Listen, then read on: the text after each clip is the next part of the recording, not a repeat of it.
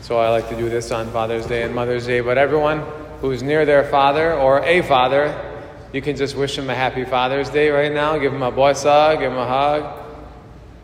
Eh, eh, eh. Not much movement in the church. If your father's not here, you say a prayer for him in your mind, okay?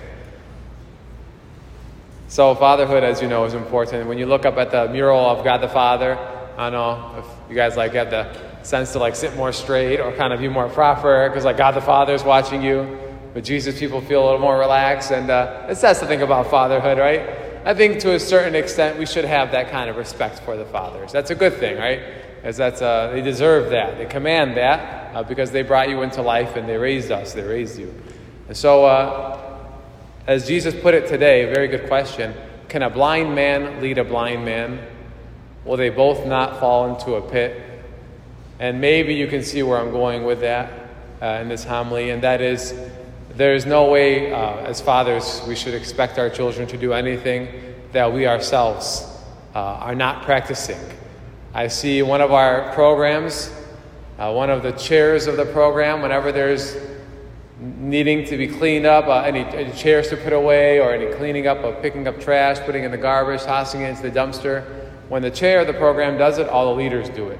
I notice. This is the kind of natural process of how life works.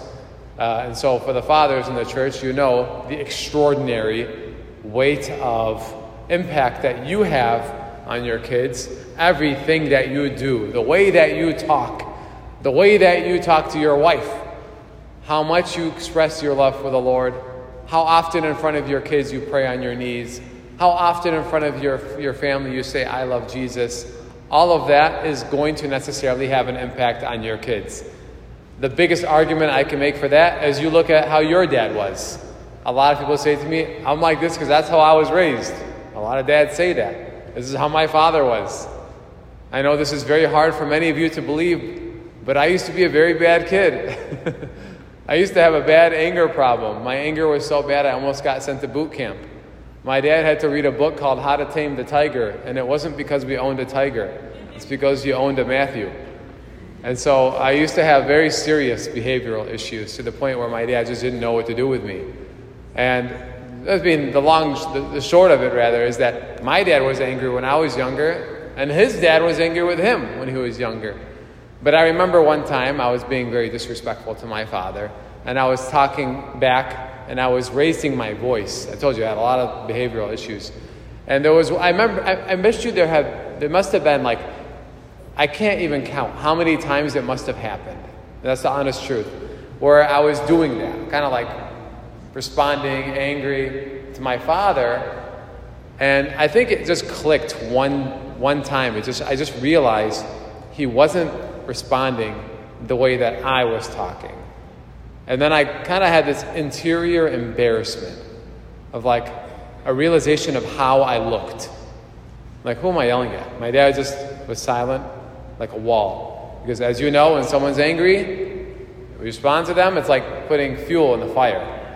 So since that really helped me with my own anger. I saw my dad, how he how he responded to me. He, he had to master his own anger, and therefore I was able to master mine. It's a big deal. Everything that you do, Babas, you are a huge factor to if your kids are going to gain heaven or not. The way that you act, you are a huge factor. I want you to let that pierce you very deeply because what you do, how you interact, the way you carry yourself will be monumentally impactful on your kids and their faith life and the way that they grow older. To answer Jesus' question, no, a blind man can't lead a blind man. Yes, they will both fall into a pit. That's what's going to happen. And so, in this simple homily, I just want to offer you this reflection. Okay, this is a written by St. Jose Maria Escriva. And he's talking about the relationship between the great St. Joseph, right? The greatest human father to ever live. Great St. Joseph and his relationship with Jesus, because Jesus allowed himself to become a man. And therefore, he allowed himself to be raised and be taught by another man. So, this is what Jose Maria Escriva says. Just a little reflection for the dads here. He says Jesus must have resembled Joseph in his way of working and the features of his character, in his way of speaking. Can you imagine if Joseph had like an accent from Bethlehem?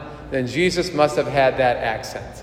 And the way that Joseph was teaching Jesus, Jesus used the simple language, like carpenter language, to teach other people.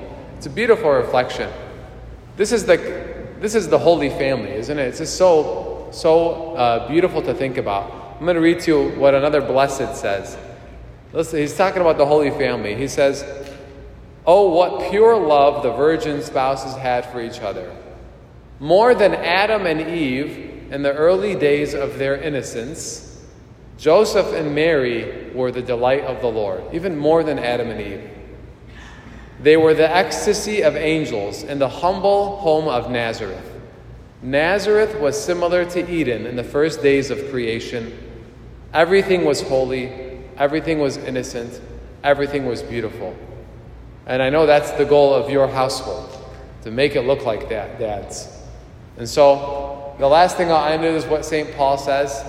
Yeah, we do preach to our family to be a certain way. And St. Paul says, I pummel my body to subdue it, lest after preaching to others, I myself should be disqualified. Please practice what you preach, or you will be disqualified. We have an extraordinary gift in our fatherhood to form the psychology, the confidence, and the character of people for the rest of their existence. So let's take that with a grave consideration, the responsibility that we're given, and we'll pray through the intercession of St. Joseph that we can be holy fathers. Amen.